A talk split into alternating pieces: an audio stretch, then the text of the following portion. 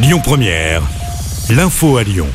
Bonsoir Marie, bonsoir à tous. Encore un accident dramatique sur les routes de l'agglomération lyonnaise. Un automobiliste a perdu la vie hier soir sur une route départementale de Pusignan. Cet homme âgé d'une quarantaine d'années a percuté un arbre avec sa voiture. Une enquête a été ouverte pour déterminer les circonstances de ce drame.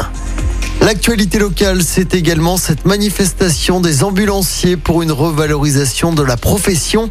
Un cortège est parti ce matin de la CPAM de Villeurbanne en direction de la préfecture du Rhône. Les ambulanciers se sentent oubliés du Ségur de la santé. La profession dénonce également des salaires trop bas et un manque d'effectifs. Le patron des ambulanciers du Rhône est actuellement en grève de la faim depuis jeudi dernier.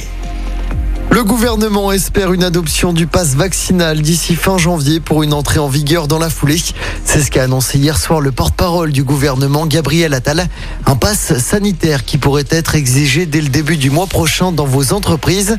Une réunion était prévue aujourd'hui autour des partenaires sociaux et de la ministre du Travail.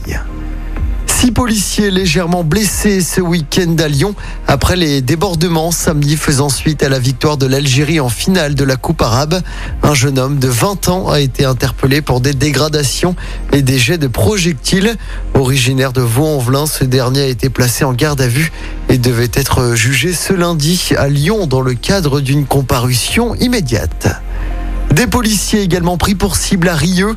Des policiers municipaux ont été caillassés samedi en fin d'après-midi. Selon le progrès, un équipage a été pris à partie par une bande de jeunes rue Jules Michelet. Un jeune homme a été interpellé et placé en garde à vue. Il n'y a pas eu de blessés parmi les policiers. On passe au sport en football. Les suites des débordements des supporters lors du match de vendredi entre le Paris FC et l'OL.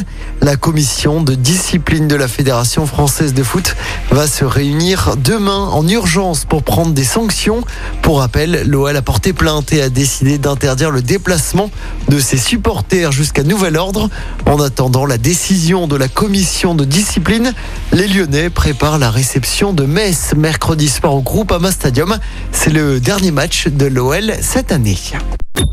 Écoutez votre radio Lyon Première en direct sur l'application Lyon Première, lyonpremière.fr et bien sûr à Lyon sur 90.2 FM et en DAB+.